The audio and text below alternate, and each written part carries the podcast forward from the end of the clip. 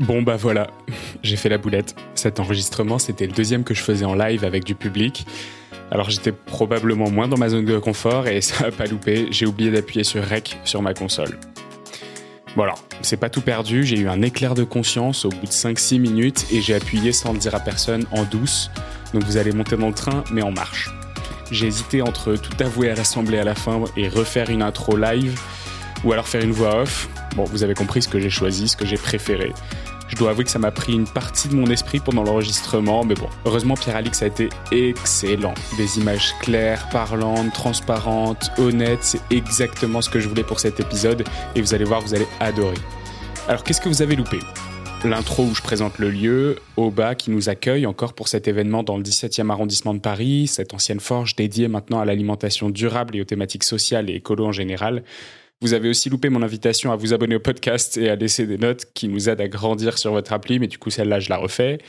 Et puis au début de l'épisode, j'ai posé quelques questions à l'Assemblée.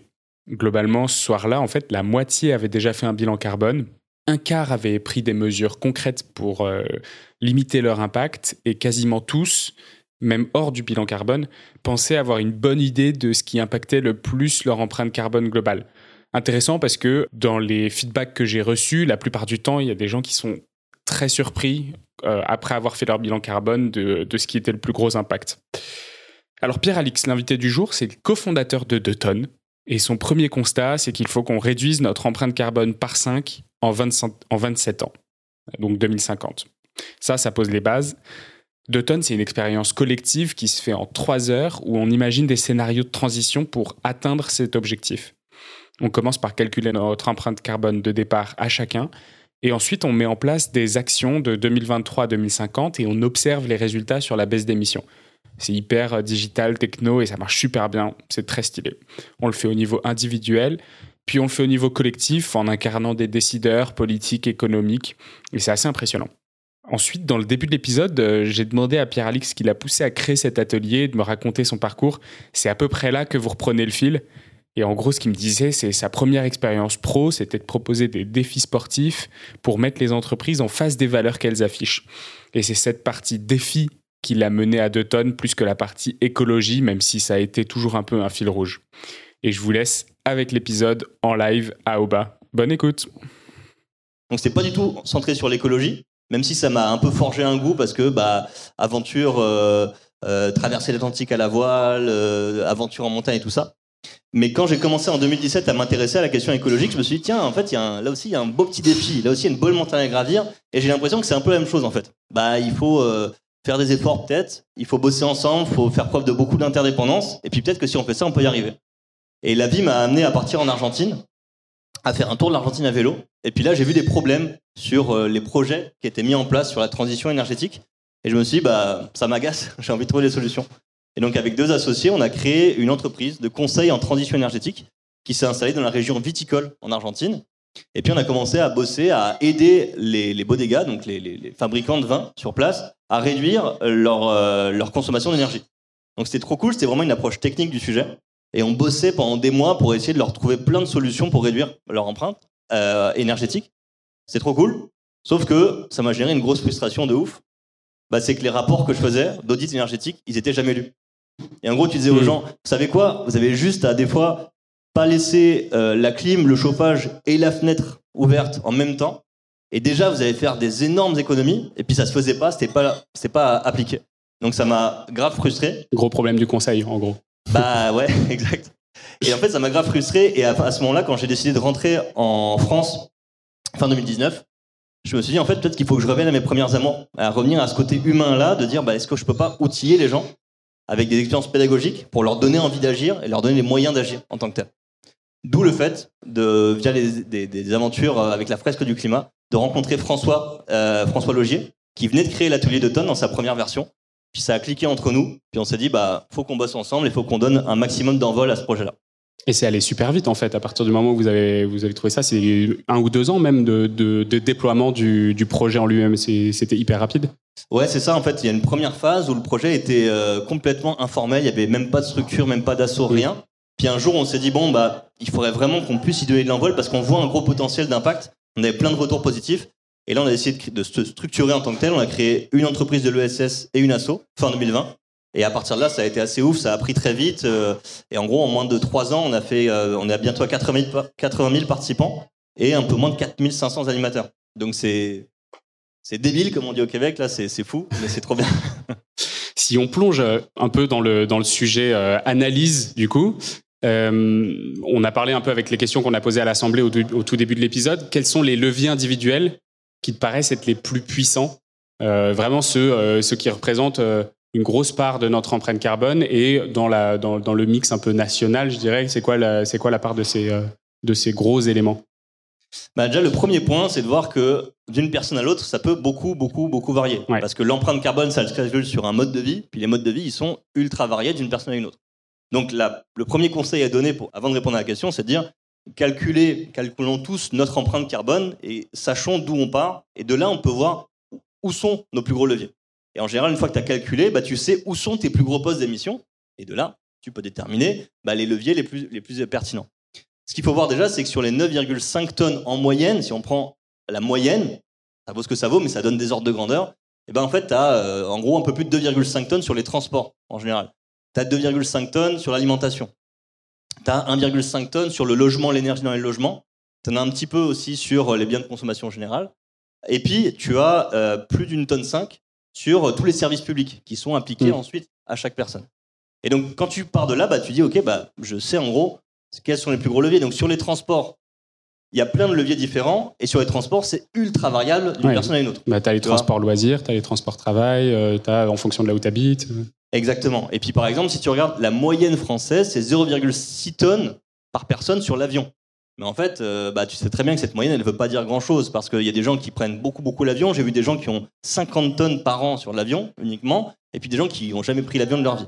Ce qui est sûr, c'est que si tu regardes les transports, bah, les gros leviers, en fait, c'est de trouver des moyens de se déplacer qui utilisent beaucoup moins de pétrole, en général. Le pétrole, c'est une énergie très carbonée, c'est l'énergie par excellence des transports. Et donc pour ça, bah, par exemple, si tu es capable de passer de l'avion ou de la voiture individuelle thermique au train, au vélo, à la marche, bah là en fait tu as des, eff- des effets de levier énormissimes parce que tu, des, on parle de c'est des dizaines de fois moins émetteurs que l'avion ou que la voiture. Donc ça c'est des gros leviers que tu peux activer. Ça peut aussi passer par de la sobriété, de moins se déplacer, de faire des voyages plus proches. Donc là tu as plein de choses à faire. Un autre levier qui parle à tout le monde, c'est au niveau de l'alimentation. L'alimentation, le gros levier que tu peux activer en général, c'est la consommation de viande. La consommation de viande, à quantité égale, c'est très émetteur par rapport à des produits végétaux en général. Et donc, si tu es capable de réduire la consommation de viande et de viande rouge en particulier, qui est encore plus émettrice que la viande blanche, là, tu as un gros effet de levier. Par exemple, sur, encore une fois, un régime français moyen, devenir flexitarien, c'est-à-dire manger de la viande juste deux fois, deux repas par semaine, tu vas permettre de réduire d'une tonne environ, ce qui est déjà quand même important. Et si tu passes un peu plus engagé, tu vas jusqu'à être végétalien, vegan, là tu peux être quasiment à une tonne 4. Mm. Donc voilà, c'est les gros leviers. Ensuite, euh, bah, je te le passe, mais sur euh, le logement, bah, là il y a un gros levier, c'est le chauffage. Avoir moins de chauffage, baisser la température, notamment euh, en hiver d'un ou deux degrés sur le thermostat, rénover son logement pour avoir besoin de moins d'énergie, pour avoir la même température à l'intérieur. Et puis éventuellement, si tu as un chauffage au fuel ou au gaz, bah, de passer peut-être à un chauffage électrique. Là, il y a des leviers à, à activer. Est-ce qu'il y en a qui sont euh, des, euh, des éléments qui sont un peu négligés, mais où on se rend pas compte?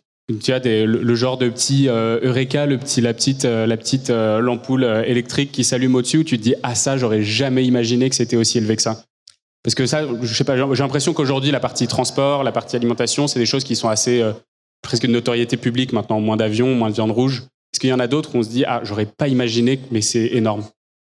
Ah, je, vais, je vais tricher. Je vais tricher, mais le retour qu'on a le plus souvent euh, en atelier, c'est que durant l'atelier d'automne, on traite à la fois l'individuel et le collectif. Et c'est quoi le, le lien entre les deux? Bah, C'est l'influence. L'influence entre les personnes, l'influence entre les organisations. Et ça, c'est un truc qu'on intègre dans l'atelier, qu'on modélise en tant que tel. Et en fait, souvent, c'est le truc qui marque le plus les gens. C'est qu'ils disent, moi, j'étais en train un peu focus sur mon empreinte à moi, comment je Mm. peux réduire un peu plus, un peu moins. Puis là, je suis à 6 tonnes, puis je me baisser un peu plus, etc. Et souvent, ils disent, mais en fait, ce que j'avais pas réalisé, c'est que je peux avoir un immense impact si je fais preuve d'un pouvoir d'influence que je peux avoir de plein de façons sur sensibiliser mon entourage, les réseaux sociaux, au travail, euh, au niveau politique, par le vote, par plein d'autres choses. Là-dessus, je me rends compte qu'en fait, j'ai un pouvoir d'action qui est absolument colossal et qui est quasiment infini en fait. Parce que là, tu peux pas forcément le quantifier. Tu vas pas dire, euh, tiens, euh, en parlant à mes collègues du fait que c'est cool de manger végétarien à la cantine, j'ai baissé de X tonnes. Tu peux pas le savoir. Par contre, tu peux juste l'imaginer et tu peux te dire qu'à ce moment-là, le, ce que tu as lancé comme petite graine en ayant ce travail d'influence, peut-être qu'il a germé et qu'il a généré beaucoup, beaucoup d'impact. Oui, il y a un gros principe de Pareto où tu te dis, euh, j'aide euh, j'aide 80% des gens à faire, euh, enfin, ou 20% des gens à faire 80% du plus gros et qui est le plus évident. Et après, une fois que moi j'ai fait le travail sur moi, c'est tellement plus facile d'aller faire ce travail des, 80% chez les autres que, que faire les 20% restants chez moi. Ouais, carrément. Et puis c'est ça, ça te donne ce, ce pouvoir d'action en plus, parce qu'il y a des gens aussi, des fois, qui disent, j'ai déjà beaucoup baissé, et je me sens démuni parce que je fais comment pour aller plus loin? Il faut vraiment faire des changements ultra radicaux, c'est compliqué, il y a un mode de vie, un contexte familial et tout. Mais, puis des fois, tu dis, bah écoute, effectivement, si tu dois un peu proportionner tes efforts, engage-toi à fond sur des démarches d'influence pour générer une dynamique sociale à la façon qui te plaît. Il y a tellement de façons de faire. Et là, peut-être que tu vas pouvoir augmenter ton pouvoir d'impact sans forcément y perdre en qualité de vie. Hmm.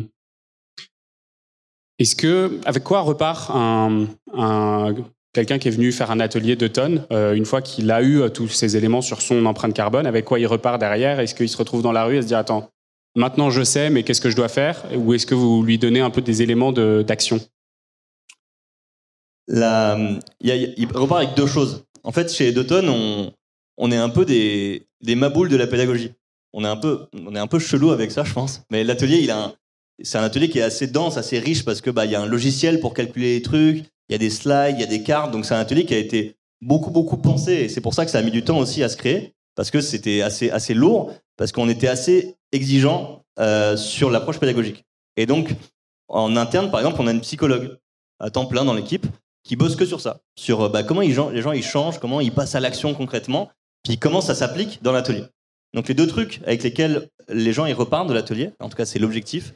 Le premier, c'est des gens qui sont capables de prendre des décisions éclairées sur l'enjeu climatique et écologique en général.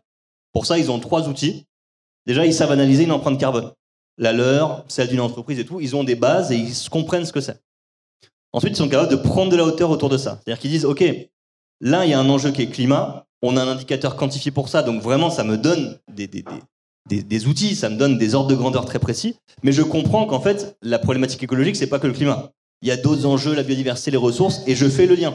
Et donc, j'applique la méthode carbone à d'autres problématiques. Et troisièmement, je deviens capable de l'appliquer à mon niveau. Qu'est-ce que ça veut dire pour moi? Et donc là, qu'est-ce que ça veut dire pour moi? Bah, Si tu es un citoyen, tu vas imaginer des éco-gestes. Si tu, le fais dans un contexte professionnel, tu vas dire qu'est-ce que je peux faire dans ma boîte, et ainsi de suite. Donc là, c'est vraiment la capacité à prendre des décisions. Et la deuxième chose, c'est de générer une intention d'action. Que les gens aient envie d'agir à leur façon. Et pour ça, pour nous, ça passe par la création peut-être d'un rapport, d'une posture par rapport à la transition, par rapport au changement, par rapport à l'engagement sur le sujet. On caractérise par quatre trucs. On appelle ça le NPPS. NPPS, c'est quoi? Bah, premier, premier truc, c'est le N, c'est nécessaire. C'est-à-dire être conscient que son action, que le changement en général, il est nécessaire. Que sinon, on va avoir des gros problèmes et que c'est, pas vraiment cool. Deuxième chose, c'est profond. C'est réaliser qu'en fait, les changements, c'est pas juste des petits machins à la marge. C'est des changements profonds à tous les niveaux, ce qui donne aussi son caractère urgent à l'action. Faut pas que je procrastine. Faut que je me mette maintenant parce que c'est des gros trucs à mettre en place à tous les niveaux de la société.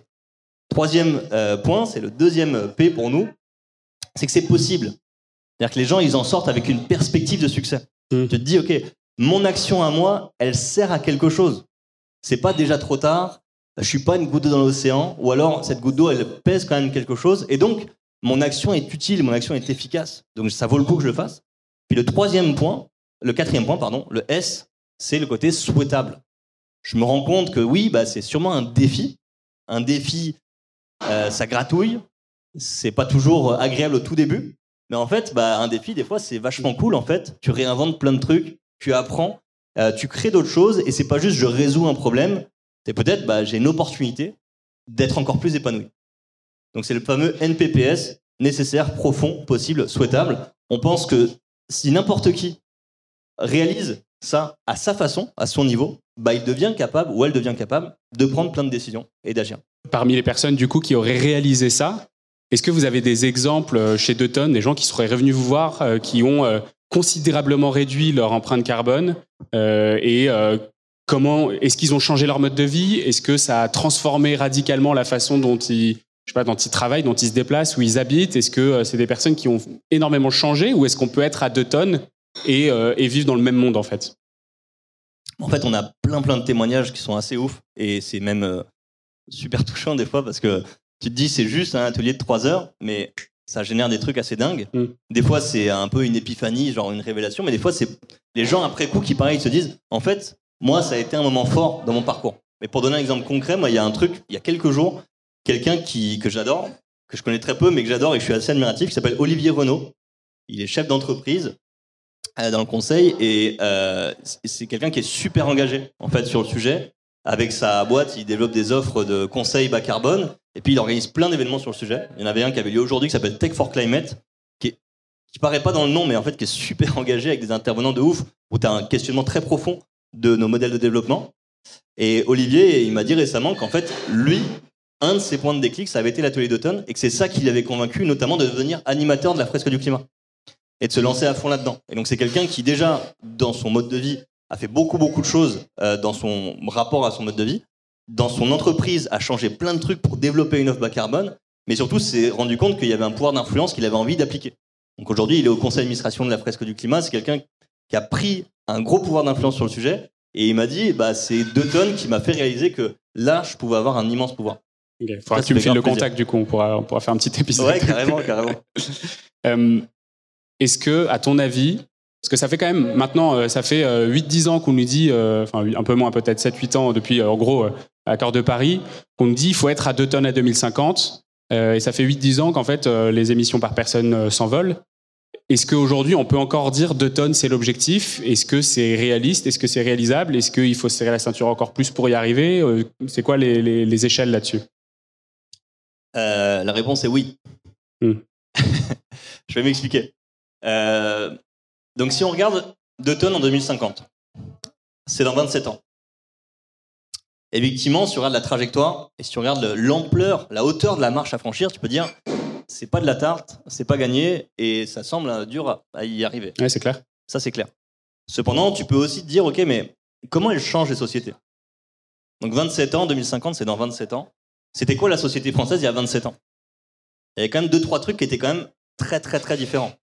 Donc en fait, ce que je veux dire par là, c'est que les leviers de la transition, les leviers pour réduire notre empreinte carbone, on les connaît. La plupart des gros leviers, on les connaît. Euh, ils sont applicables, les technologies sont là, euh, il y en a beaucoup qui sont déjà dans le débat public, donc on les connaît, donc il n'y a pas besoin d'aller sur Mars, créer des usines, faire des trucs comme ça. On les connaît, les leviers, et la seule question, c'est comment on les met en œuvre mm. suffisamment vite de façon suffisamment ambitieuse pour arriver à cet objectif-là. Et l'histoire, elle n'est pas écrite. C'est-à-dire qu'en 27 ans, bah, tu as beaucoup, beaucoup de choses qui peuvent changer dans la société française et faire en sorte que des trucs qui aujourd'hui paraissent quasiment impossibles à mettre en œuvre, peut-être dans quelques années, ce sera des évidences. Et j'en veux pour preuve bah, qu'il y a des normes dans la société qui changent très vite. Il y a quelques années, on avait des débats de société sur, euh, je sais pas moi, l'avortement, mmh. le droit de fumer euh, dans les lieux publics, euh, la sécurité routière, le fait de bah, l'ivresse au volant et tout, bah, il y a plein de choses qui ont changé très vite. Donc si tu regardes, euh, j'ai regardé les stats il n'y a pas longtemps, en, dans les années 50, il y avait 18 000 morts par an de, pour la sécurité routière sur les routes. Aujourd'hui, on est à moins de 3 000. Et il y a 27 ans, on était à un peu plus de 9 000. en fait, tu as une courbe qui est ultra forte. Et en fait, ça, bah, c'est quoi? C'est des changements sociétaux. C'est l'État qui a pris des lois, c'est les constructeurs de véhicules qui ont changé pas mal de trucs, et c'est aussi des normes sociales qui ont beaucoup changé. Où tu dis maintenant, euh, t'es bourré, tu conduis pas. Alors qu'à une époque, euh, t'es bourré, euh, fais-toi plaisir, il n'y a aucun problème. Donc là, c'est un exemple. pareil pour l'interdiction de fumer dans les lieux publics. À l'époque, les gens disaient, mais c'est impossible que les Français acceptent ça. Ça passera jamais. C'est, viscéral, en fait. Et en fait, t'as une loi qui est passée, et en 15 jours, c'est devenu insupportable que quelqu'un fume dans un lieu public, alors qu'avant, c'était évident. Donc pour moi, c'est des exemples comme ça, et on peut en trouver plein d'autres, qui montre qu'en fait, l'histoire, elle est vraiment pas écrite. Il y a plein de façons d'y arriver. Et la seule question, c'est d'être suffisamment ambitieux dès aujourd'hui pour mettre en place les bons changements et enclencher la bonne dynamique avec tous les acteurs. Mais tu vois, si tu dis suffisamment ambitieux pour 2050, en fait, 27 ans, ça paraît tellement loin. 2050, euh, si on me dit il faut que je sois à 2 tonnes en 2050, j'arrive à me dire euh, je m'y mets en 2040, il me reste 10 ans pour agir, c'est large. Donc aujourd'hui, se dire ma limite, enfin ma, deadline, c'est 2 tonnes en 2050, ça paraît trop loin. Et d'ailleurs, il y a certains scientifiques qui disent depuis, euh, depuis quelques mois, années, en fait, 2 tonnes, c'est pas un objectif en soi et ça a été mal amené. Il faudrait pas dire 2 tonnes, il faudrait dire plutôt moins 5%. Et d'ailleurs, aujourd'hui, c'est plutôt autour de moins 7, moins 8% par an jusqu'à 2050, ce qui donne quelque chose qui est vachement plus annuel et peut-être un objectif qui est plus actionnable pour les, pour les personnes qui voient une, une deadline beaucoup, moins, beaucoup plus proche euh, Est-ce que c'est quelque chose que vous essayez de faire avec deux tonnes aussi, de vous remettre un peu dans cette disposition de, de revenir sur du, du, court terme en fait? Bah, C'est un, un, excellent point. Et euh, je vais essayer de trouver une métaphore. euh, en, gros, euh, en gros, effectivement, l'échéance que tu te fixes va avoir un impact très fort sur le type de mesure que tu mets en place. Si je te dis, euh, bon Xavier, il faut que tu perdes 3 kilos dans 3 jours. Mm tu vas t'astreindre à un certain régime pendant trois jours. Si je te dis, bon Xavier, il faut que tu perdes 30 kilos dans deux ans, tu vas pas suivre du tout le même régime. Tu vois Sauf que dans un cas, peut-être que tu vas dire, ok, là, il faut bombarder, bourriner, je mange plus rien, je bois plus d'eau pendant trois jours. Est-ce que tu vas pour autant remettre en question ta façon de t'alimenter, ton rapport à tout ça? Pas forcément certain. Par contre, si je te dis, non, mais là, c'est dans deux ans, tu peux pas la faire sur un one shot. Tu dois te dire, ok, qu'est-ce que je dois changer en profondeur pour être capable de tenir ça dans le temps et que ma trajectoire, elle soit viable, en fait? Tu viens de l'inventer la métaphore, t'es sûr? Ben, Figure-toi que c'est vrai. En l'occurrence, celle-là, c'est vrai. Bon, la perte de poids, pour certaines raisons, ça me parle, voilà. Euh, mais euh, figure-toi que c'est vrai. Mais ce que je veux dire, en fait, c'est que, comme je t'ai dit, nous, on a ce côté NPPS, donc il y a le côté profond. Et en gros, le choix de prendre, de prendre les deux tonnes en 2050, qui peut être challengé, hmm. pour nous, c'est qu'on veut que les gens, ils prennent de la hauteur. On veut que les gens ils pensent en question, ils remettent en question, pardon, profondément plein de trucs et qu'ils se projettent sur une société différente et qu'ils ils, se donnent un large champ des possibles et qu'ils imaginent des actions non pas pour mettre des rustines à court terme, mais pour avoir une trajectoire ultra ambitieuse qui va jusqu'au bout de la démarche. Et donc nous, c'est le choix qu'on fait, mais ça ne veut pas dire qu'on dit aux gens, tranquillou bilou, on attend 2049 pour tout faire. C'est l'inverse. À la fin, souvent, les gens se rendent compte que les changements sont tellement profonds qu'il faut justement les mettre en place dès maintenant et que c'est ça qui rend le côté urgent. Et donc, il une, euh, faut pas se tromper. Et c'est pour ça aussi que j'aime pas le côté baisser de X% par an. Il faut mettre en place une baisse très très rapide hmm. pour qu'on limite sur les 27 ans la baisse, la, la quantité totale d'émissions de gaz à effet de serre qu'on envoie dans l'atmosphère. Donc il faut baisser drastiquement aujourd'hui et ensuite peut-être pouvoir un peu plus lisser la courbe en termes de réduction. Mais c'est cette trajectoire-là que chacun peut déterminer. Ok. Euh, on, a parlé pas mal d'individualité. Là, tu me disais dans l'atelier tonnes, il y a aussi toute la partie collective, décideur. Dans les deux tonnes, là, tu me disais qu'il y a une partie euh, publique, donc euh, l'administration qui est pris en compte, les fameuses 1,5 tonnes. Est-ce que les émissions des entreprises sont comptées dedans? Donc ça, c'est un peu cette partie sur l'empreinte carbone générale, je dirais. Est-ce que ces deux tonnes impliquent aussi, est-ce qu'en gros, un consommateur, on lui, on lui donne euh, donc dans ses achats réguliers, l'empreinte carbone de ses produits, mais du coup, est-ce que ça fait partie des empreintes des entreprises aussi? Et sinon, bah, comment est-ce qu'on les, comment est-ce qu'on les considère dans, dans cet atelier? En gros, quand tu calcules une empreinte carbone individuelle, tu as une approche mode de vie. Ouais. Et les économistes diraient que tu as une approche consommateur final. Et donc, tu vas intégrer dans ton empreinte carbone à toi l'ensemble du cycle de vie de tout ce qui compose ton mode de vie. Donc, si j'achète un téléphone, c'est moi qui l'utilise, eh ben on va intégrer dans mon empreinte à moi tout ce qui s'est passé dans le cycle de vie de ce téléphone, depuis le début, l'extraction des matériaux, jusqu'à sa fabrication, le transport sur place et le, traitement en tant que déchet. Donc il y a vraiment tout. Et donc en fait, il ne faut pas se tromper. Le fait d'avoir une empreinte carbone individuelle, ça intègre en fait les émissions de l'État, les émissions des entreprises. Et donc c'est pour ça que nous on a choisi de traiter autant l'échelle individuelle et collective, parce qu'on veut montrer aux gens qu'ils ne sont pas seuls dans l'action. Qu'en fait, les changements, encore une fois, sont profonds, ils viennent de plusieurs acteurs et que chacun doit jouer son rôle là-dedans. Donc si moi, je veux décarboner mon mode de vie, peut-être que les entreprises peuvent m'y aider en me proposant des produits qui sont beaucoup moins carbonés, qui sont compétitifs, qui sont cool. Et peut-être que l'État peut m'aider en me fournissant des modes de transport, un écosystème général dans lequel je peux m'épanouir sans pour autant émettre beaucoup. Et donc, c'est pour ça qu'il y a une grande complémentarité à jongler entre l'échelle individuelle et collective, et que quand tu joues sur un échelon collectif et que tu prends une mesure en tant que gouvernement, bah dans l'atelier, tu vois l'impact sur ton tes émissions à toi. Et tu dis, bah tiens, c'est bizarre, j'ai pas changé de truc dans ma vie et mes émissions ont baissé. Bah ouais, parce que le gouvernement ou les entreprises t'ont permis de les baisser naturellement sans que tu fasses le moindre effort. Et donc pour nous, on a vraiment envie d'insister là-dessus. Des fois, on parle de triangle de inaction, c'est-à-dire que chaque type d'acteur rejette un peu la faute sur l'autre et dit c'est euh, les entreprises disent c'est aux citoyens de commencer. Les citoyens disent non, c'est à l'État. Puis l'État il dit oui, mais moi je peux pas, les entreprises me bloquent. Et ben en fait, tu dis si tout le monde joue son rôle, c'est pas un triangle de inaction, c'est un cercle vertueux de l'action. Et pour nous, c'est un peu un des enseignements qu'on tire de l'atelier. Euh, donc là, on parle, on parle du collectif. Concrètement, comment ça s'articule? Euh, c'est quoi? C'est euh, dans l'atelier, on se met autour de la table et on joue au maître du monde à dire euh, je passe cette loi, je passe ce décret, comment ça marche? Pas exactement au maître du monde, mais effectivement, il y a un côté jeu de rôle. Donc en fait, en alternance, tu fais des rôles, des tours individuels, tu changes les trucs dans ton mode de vie, tu vois les émissions qui baissent, et après on dit ok, on arrive en 2025, on est le gouvernement français et on doit prendre des mesures sur le monde agricole.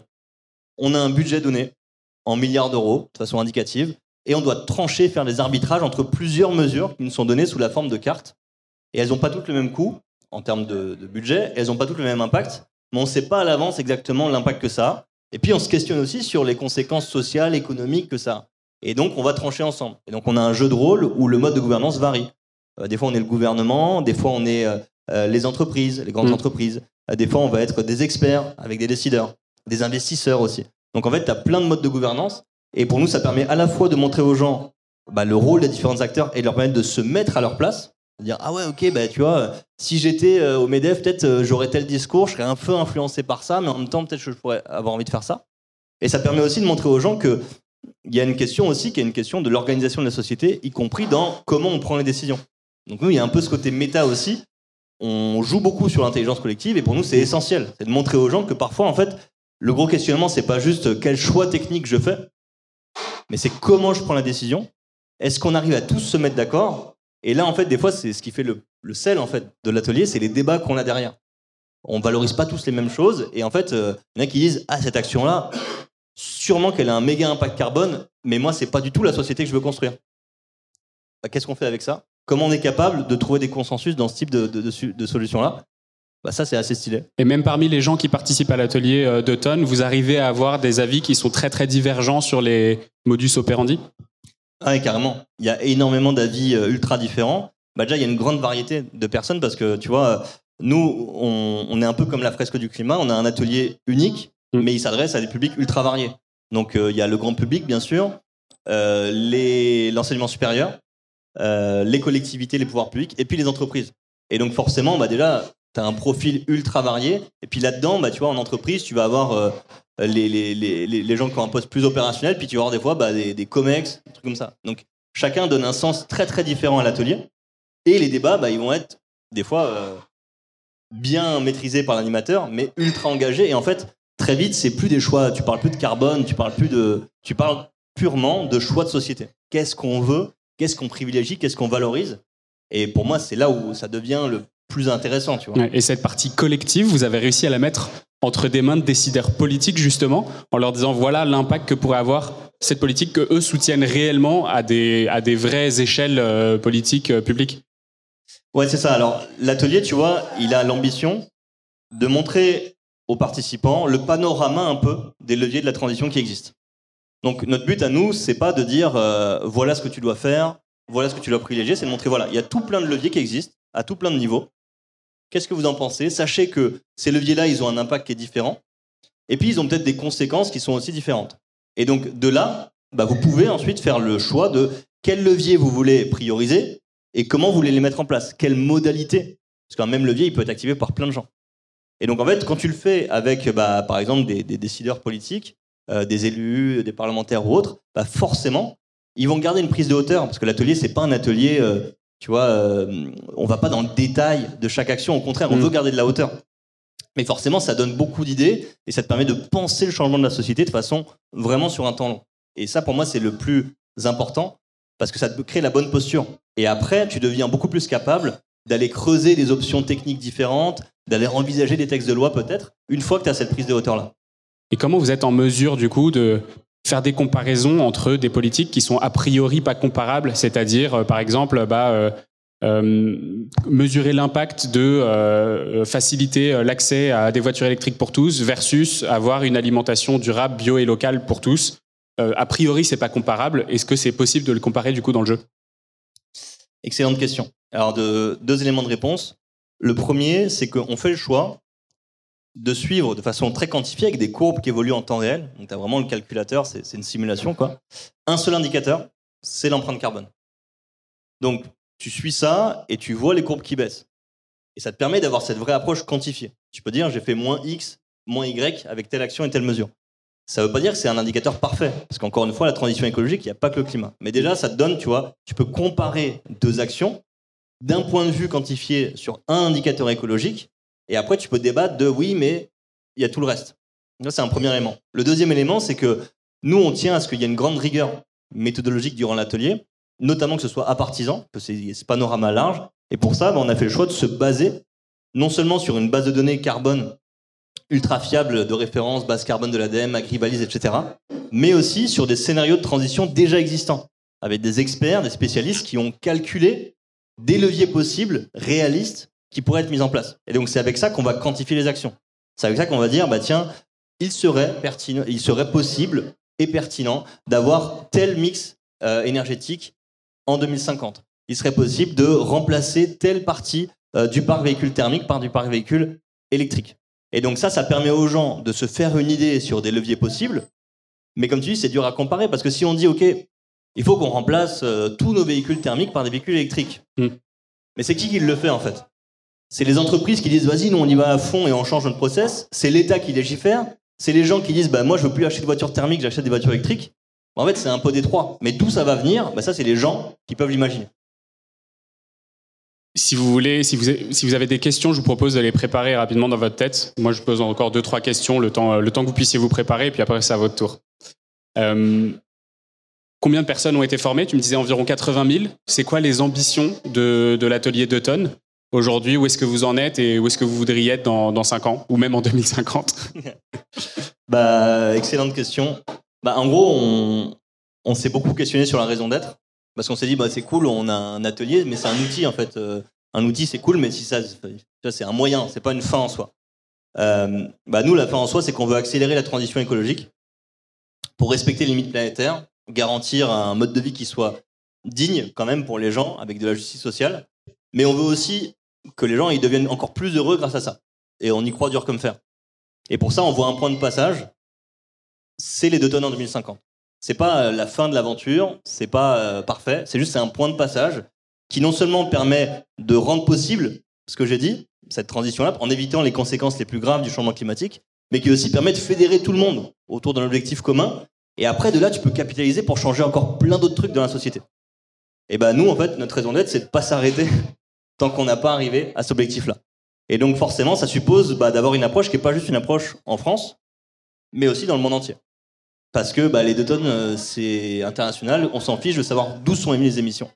Et donc nous, l'ambition, elle est grande, et en fait, on quand on a pensé aux valeurs du projet, bah, on a dit, en fait, l'ambition, ça doit être une des valeurs du projet. Parce que l'urgence écologique, elle est trop importante pour qu'on soit pas ambitieux. Et si on pense qu'on peut avoir de l'impact, bah, on doit se sentir responsable d'avoir cet impact-là et de, tout faire pour qu'on puisse passer à l'échelle, toucher un maximum de monde et avoir un maximum d'impact là où il y a besoin. Et donc aujourd'hui, bah, on pense qu'en France, il y a un immense, une immense pertinence à faire bouger les choses, à toucher plein de gens, parce qu'on voit qu'il y a une grosse dynamique déjà, et en plus parce que la France, c'est pas n'importe quoi dans le monde quand même. La France, ça fait partie de l'Union européenne, il y a un immense pouvoir économique, il y a un immense pouvoir politique, il y a un immense pouvoir d'influence, et on pense que si la France bouge suffisamment vite, elle peut être un peu un pays pionnier qui montre un exemple, qui montre un exemple à succès, qui peut inspirer le reste du monde. On ne veut pas se limiter à ça, on ne veut pas mettre tous nos œufs dans le même panier, donc il y a aussi l'international. Et il y a des gros pays sur lesquels il va sûrement falloir que accélérer leur transition. Bah, les États-Unis, par exemple. Là, ça va être les pays où les, les, émissions par tête sont les plus élevées, les principaux. Exactement. Et puis, tu as aussi les États-Unis, c'est euh, bah, pareil, on parle d'influence. L'influence, c'est à tous les niveaux. Euh, les imaginaires, euh, la culture, c'est beaucoup influencé par les États-Unis. Bah, si les États-Unis sont capables de transmettre des imaginaires beaucoup plus euh, compatibles avec les deux tonnes, ça va changer le monde. Mm. Puis bon, il y a la Chine, il y a l'Inde, qui sont des gros postes d'émission actuels, mais encore plus futurs. Donc là aussi, on n'a pas encore déterminé la stratégie, mais on va vouloir un jour avoir de l'impact sur place. Est-ce qu'il y a des questions? Toi, t'as pu le voir On a une question à Babor. Merci beaucoup, Pierre-Alix. J'avais une, une question. C'est donc on a vu les cinq principaux postes alimentation, transport, logement, biens de consommation et services publics. Euh, où est-ce qu'on comptabilise et est-ce qu'on comptabilise euh, l'empreinte carbone, par exemple, de notre épargne? Excellente question. Bien tricky. Bah, en gros, euh, de façon générale, l'épargne, tu vas l'intégrer dans tout ça. nous, on a fait le choix de pas la mettre à part, de pas mettre un poste à part épargne, pour plusieurs raisons. Une des raisons, c'est que déjà, il y a un enjeu de calcul, de méthode de calcul, parce que souvent, c'est décalé dans le temps puisque ton épargne, elle finance des projets qui vont avoir lieu demain. Donc, tu as un enjeu là-dessus. Mais ça, c'est un point méthodologique. L'autre raison, c'est aussi que c'est dur de demander aux gens au début d'un atelier, t'as combien sur ton compte en banque et sur quelle banque et tout. Tu vois, c'est un peu chelou. Et en fait, on n'a pas envie d'aller là. Donc nous, on préfère le voir ça sous un, un enjeu d'influence. Quand tu changes ton épargne, tu vas changer le fléchage de certains éléments économiques, tu vas aller plus loin. Donc de façon générale, dans ton empreinte, c'est diffus, mais c'est un peu partout, ton épargne en général, parce que elle va être investie sur plein de projets très différents, mais de façon appliquée dans l'atelier. On va vraiment montrer aux gens que l'épargne et le, levier financier au niveau individuel et au niveau collectif, c'est un levier gigantesque de transformation de la société. C'est pour ça que tu as des leviers aussi, même internationaux. On te dit, bah, si tu veux, tu peux non pas investir en tant que gouvernement en France, mais dans d'autres pays dans lesquels on importe, desquels on importe des produits. Et peut-être que si tu fais ça, tu vas les aider à eux-mêmes décarboner leur process de production et à baisser ton empreinte chez toi. Ça répond à la question? Excellent. On a encore une autre question. Hello, merci pour, euh, pour, toute cette discussion hyper intéressante. Ma, ma mère, elle est euh, hôtesse de l'air. Et euh, du coup, comment, elle doit, comment elle doit calculer, en fait, comment elle doit noter sur deux tonnes c'est tous ces voyages qu'elle fait. En plus, elle fait du long courrier, donc c'est l'enfer, c'est 100, bah, 100 tonnes par an. Euh, et, la deuxième question, c'est de se dire, euh, bah, enfin, au final, si, aujourd'hui elle est, elle travaille plus en tant que personnel navigant, il y aura toujours quelqu'un qui prendra sa place. Donc, est-ce que c'est une action qui a de l'impact de, changer de métier dans, ce cas spécifique-là ou pas? Et voilà, comment, euh, comment discuter avec elle, a priori Je vois. Vaste question. Bon, déjà sur le calcul. Sur le calcul, L'empreinte carbone individuelle, pour nous, c'est un outil de visualisation qui a un but, c'est de te permettre de passer à l'action. C'est pas un but pour nous qui a un but de culpabiliser ou de dire tu es coupable de ci ou de ça. Et donc, on choisit d'intégrer les déplacements professionnels, mais on les sépare. Pour que les gens ils comprennent bien qu'il y a le pro, il y a le perso, et effectivement, elle, c'est pas partir en vacances à l'autre bout du monde, c'est son taf. Le fait de le voir, c'est que tu vois toutes les émissions qui sont liées à ton mode de vie et tu dis bah ouais, mais mode de vie, c'est aussi mon taf. Et mon taf, il me génère directement sur mon mode de vie tant d'émissions. Ça ne veut pas forcément dire que tu as le même levier là-dessus que ce que tu as sur tes déplacements perso. Donc ça, c'est le premier point. C'est vraiment de voir ce que tu as comme émission directe, mais c'est pas forcément dire tu es coupable de tout. Une fois que tu sais ça, bah, tu peux voir le levier que tu veux activer. Et donc peut-être qu'elle, elle va se dire, bah, un levier que je veux activer, c'est changer mon lieu de vacances pour aller moins loin. Et puis un autre levier, peut-être, je vais me dire, bah, au niveau professionnel, j'ai plein de choses à faire. Et là, il y a plein de stratégies possibles. Et c'est pas à moi de dire ce que tu dois faire, ou à ta maman, en l'occurrence.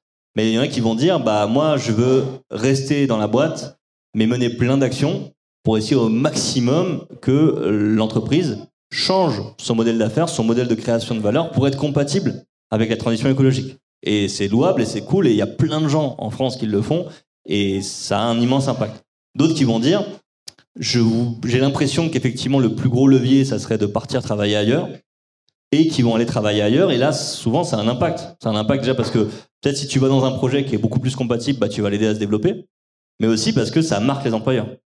Euh, moi, nous, on, bosse avec plein de boîtes et il y a de plus en plus de démissions de gens et ça, ça fait mal.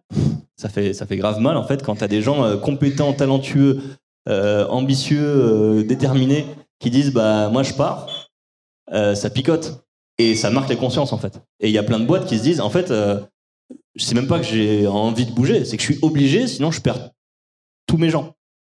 Donc ça c'est un, un, levier, mais il faut vraiment que chacun le pense à son échelle. Euh, moi je viens d'une famille euh, où il y a quatre générations de bouchers avant moi. bah, forcément, euh, le végétarisme, euh, ça, ça, tu vois, ça gratouille pour le coup. Mais bon, bah, chacun peut faire son cheminement et déterminer les choix de carrière qu'il veut faire et tout. Et puis surtout, c'est euh, si tu quittes une entreprise, dire pourquoi tu la quittes. Si tu quittes ta banque, dire pourquoi tu la quittes, parce que c'est ça qui marque plutôt que juste s'en aller. Ouais, grave. Et on en revient, tu vois, à ce truc de l'influence. C'est quelle action je fais, mais surtout quel message ça envoie. Est-ce que je peux envoyer un gros message avec ça Et là aussi, c'est c'est un peu le choix de la méthode qui est important. Merci beaucoup, Pierre-Alix. On arrive à la fin. Tu avais encore une question?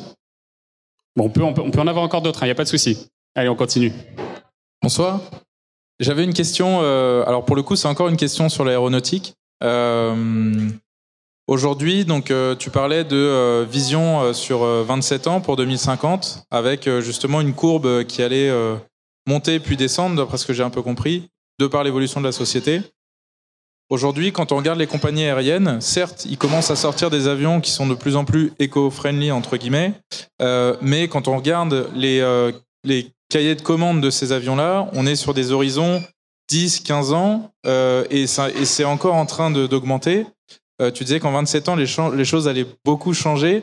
Finalement, quand on voit que les prochains avions seront livrés d'ici 15 ans, finalement, ça limite finalement ce, ce, ce, temps de conversion, on va dire, euh, pour que justement la, la, la pente descende. Euh, comment tu peux, du coup, euh, derrière, penser que il va vraiment y avoir une évolution de la société sur ces 27 ans, sachant que là déjà on peut dire que d'ici 15 ans on aura une énorme flotte d'avions qui va arriver parce que c'est quantifiable et c'est du concret. Bonne question. Les entreprises, surtout les entreprises industrielles comme ça, faut qu'elles planifient sur le long terme. Elles ont des carnets de commandes sur le très long terme. Euh, Est-ce pour autant que c'est euh, inchangeable, que c'est gravé dans le marbre? Bah, Je suis pas sûr. Euh, Il y a plein de choses, encore une fois, qui peuvent changer dans la société, et ces choses-là, elles peuvent venir de plein d'endroits différents. C'est-à-dire que, je donne un exemple, s'il y a des gros changements et il y a plein de gens qui se mettent à prendre le train et qui n'ont plus besoin de l'avion, je suis pas sûr que les clients ils disent je vais quand même acheter des avions à Airbus ou à Boeing alors qu'ils vont voler à vide. Tu vois, c'est un exemple. Si la loi évolue, elle dit bah vous savez quoi, euh, on peut plus déplacer en avion, pareil, bah même chose. Et je pense que parfois il y a aussi besoin d'avoir cette prise de hauteur historique. Euh, bah, L'histoire des fois c'est des changements qui sont pas toujours euh, complètement euh, continus. Il y a ce qu'on appelle des points de bascule. Des points de bascule qui peuvent arriver sous différentes formes. Point de bascule social, des fois, c'est que tu as une petite minorité de gens impliqués sur un sujet, puis bam, en, ça passe un seuil critique, 3%, 5%, 10%, et à ce moment-là, ça s'étend très très vite à toute la société. Euh, ça peut aussi venir bah ouais, d'un changement de loi, ça peut venir venir d'une innovation technologique. Il y a plein de façons avec lesquelles ça peut changer, et je pense que bien malin celui qui pourrait dire que demain, ça va ressembler à ça. Je prends un exemple tout bête, moi, qui me parle pas mal. Je pense que, je sais pas, s'il y a même ne serait-ce que 15 ans, on nous avait dit, vous savez quoi, le cinéma, le lieu où vous allez socialiser à mort, le lieu où tu te donnes rendez-vous pour ton rendez-vous galant, où tu vas rencontrer peut-être euh, ton futur conjoint ou conjointe, on n'ira plus. On préfère rester chez nous, à regarder des films sur un tout petit écran. Euh, bah, je pense que les gens auraient dit, euh, non, c'est impossible. Le cinéma, c'est trop cool. On y va, ça fait partie de notre culture. Puis un jour, t'as Netflix, t'as YouTube qui arrive, et on dit, on veut plus aller au cinéma. Et donc en fait, tu vois, c'est des trucs comme ça où t'as des changements qui sont euh, qui arrivent quelque part et qui changent très très vite la société. Et en fait, tu vois, euh, c'est assez structurant. On peut dire la même chose avec Internet, on peut dire la même chose avec plein de trucs. Et donc moi, je pense que il y a des choses comme ça sur lesquelles on n'est pas du tout à l'abri de changements ultra rapides et qu'en fait très vite on dise mais t'imagines qu'il y a encore 5 ans on prenait l'avion euh, tout le temps pour plein de trucs aujourd'hui ça paraît complètement euh, chelou moi j'y crois assez dur comme fer ça veut pas dire pour autant que c'est facile Mm. que c'est indolore Moi, je dis ça gratouille ça veut dire que si il y a ces changements là le gros défi ce sera d'accompagner bah, tous les gens qui dépendent de ça moi j'ai étudié à Toulouse euh, bah, c'est sûr que si tu arrêtes de faire euh, massivement des avions et que tu réduis beaucoup la production et le trafic aérien, ce qui semble dans tous les scénarios de transition, la réduction du trafic aérien de façon assez grande et t'intégrer, bah, à Toulouse, il va falloir quand même accompagner plein, plein, plein de monde pour leur permettre qu'ils soient pas juste laissés au bord du chemin. Et là, il y a un vrai gros défi qui est un défi de société. Mais je pense que ce défi-là, bah, on a déjà relevé sur plein d'autres choses. Il y a des emplois qui se créent, des emplois qui meurent tout le temps.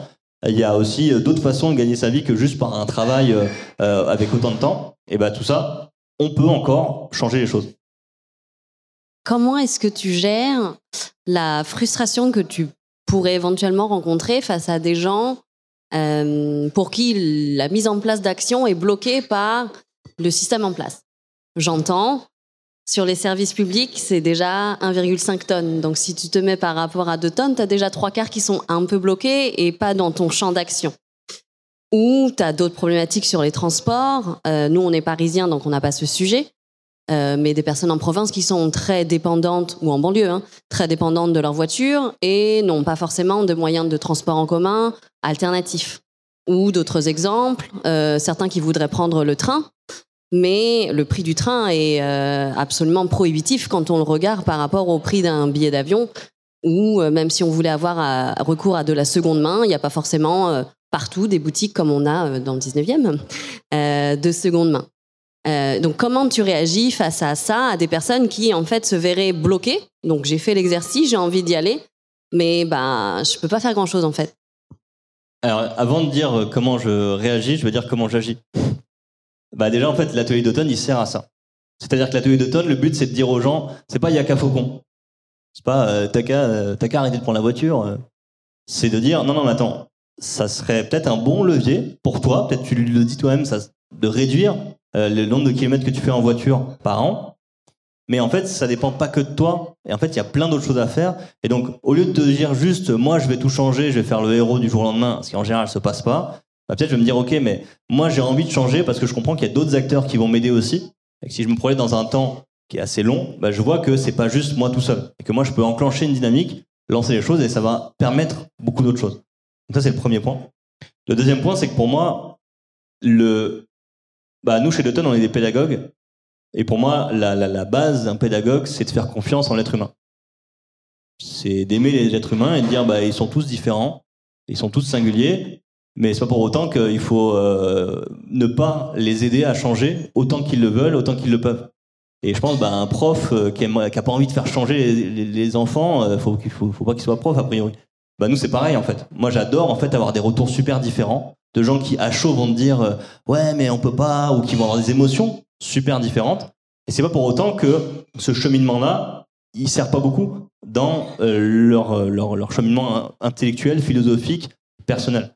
Et donc euh, moi je trouve ça au contraire ultra riche d'avoir des gens qui ont des postures différentes avant l'atelier et après l'atelier. Et tu te rends compte des fois que les gens ils ont vécu le même atelier et qu'il y en a un qui va dire euh, ah mais en fait on peut y arriver c'est trop cool euh, moi j'ai envie d'y aller à fond un autre qui va dire ah c'est impossible on n'y arrivera jamais c'est mort et en fait je trouve que c'est ça la richesse aussi c'est de confronter des points de vue et souvent c'est ça qui nous enrichit.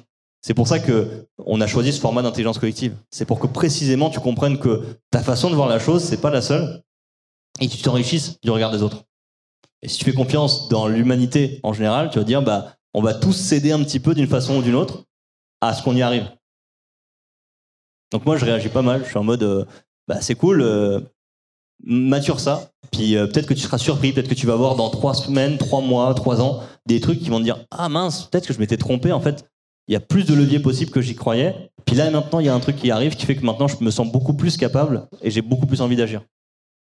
Euh, oui, ma question c'était, euh, on parle souvent de climat et c'est le cas là dans le podcast, Euh, mais tu as dit aussi que tu essayais de un peu ouvrir la vision à d'autres enjeux écologiques. Donc comment toi tu l'abordes dans l'atelier? Le... Effectivement, le, climat, c'est une problématique, c'est une limite planétaire. Il y en a neuf qui existent. Tu prends l'analyse des limites planétaires. Et donc, faut pas agir que sur le climat. Faut pas avoir une approche en silo, en disant j'ai un seul indicateur et le reste, je m'en fiche. C'est le meilleur moyen de faire des, des erreurs euh, dans l'analyse et dans les actions que tu mets en place. Et donc, nous, durant l'atelier, c'est très très dur de faire un atelier qui, en trois heures, couvre tout et respecte les objectifs pédagogiques qu'on s'est fixés. Cependant, tu peux faire des liens très forts. Et si tu montres aux gens juste, eh, tu sais quoi, quand tu agis, quand tu prends des actions sur l'agriculture en général, pense au fait que ça a énormément d'impact positif ou négatif sur la biodiversité, sur euh, les espaces naturels, et que tu leur montres un peu ça et que tu leur poses la question, déjà en fait, tu ouvres énormément de portes dans leur esprit. Ils vont pas devenir des experts de la biodiversité, mais ils vont juste dire ah ouais, il faut que j'intègre ça dans mon analyse. Et en fait, non seulement je vois qu'il faut que je l'intègre sur en mode il faut que je fasse attention à, mais ils vont aussi le voir en mode ah mais en fait, si je fais ça, je fais d'une pierre deux coups, d'une pierre trois coups, Et peut-être que c'est vrai pour d'autres problématiques écologiques, et peut-être que c'est vrai pour des enjeux sociaux. Peut-être tu vas te dire, eh, mais en fait, cette action-là, je veux même pas la faire pour le climat, je veux la faire parce que c'est juste pertinent en tant que tel, en fait, tu vois, de changer les pratiques agricoles, euh, de euh, utiliser euh, moins de moins d'intrants, par exemple. Il y a plein de trucs où tu peux dire, mais en fait, faisons-le, même juste parce que pour des raisons de santé, c'est vachement cool. Et donc, en fait, c'est aussi cette prise de hauteur-là que tu permets avec l'atelier, sans forcément que tu aies un cours magistral sur la biodive, l'utilisation des ressources, les métaux, etc. Merci à tous pour vos questions super intéressantes. Merci à toi, Pierre-Alix, pour euh, ce témoignage. Ça a été Merci excellent. à vous. Bah, moi, je me suis régalé, c'était trop cool. Merci pour les questions, c'était grave stylé. Et à très bientôt pour tous les auditeurs. C'est la fin de cet épisode de The Big Shift. J'espère qu'il vous a plu et que vous en avez retiré quelque chose pour votre vie quotidienne. C'est ça le plus important. C'est beaucoup plus simple de parler du sujet sensible de l'environnement quand ses amis ou sa famille sont vraiment informés. Alors partagez le plus possible The Big Shift, ça aidera tout le monde. Et si vous avez des questions, des sujets que vous souhaitez qu'on aborde, des invités que vous voulez entendre, ou tout simplement que vous voulez qu'on discute de cet épisode, envoyez-moi un message sur LinkedIn. The Big Shift est produit par Echoes Studio. Si vous avez un projet audio, contactez-nous sur www.echoes.studio. Merci d'avoir écouté jusqu'au bout. Je vous retrouve très bientôt pour un nouvel épisode.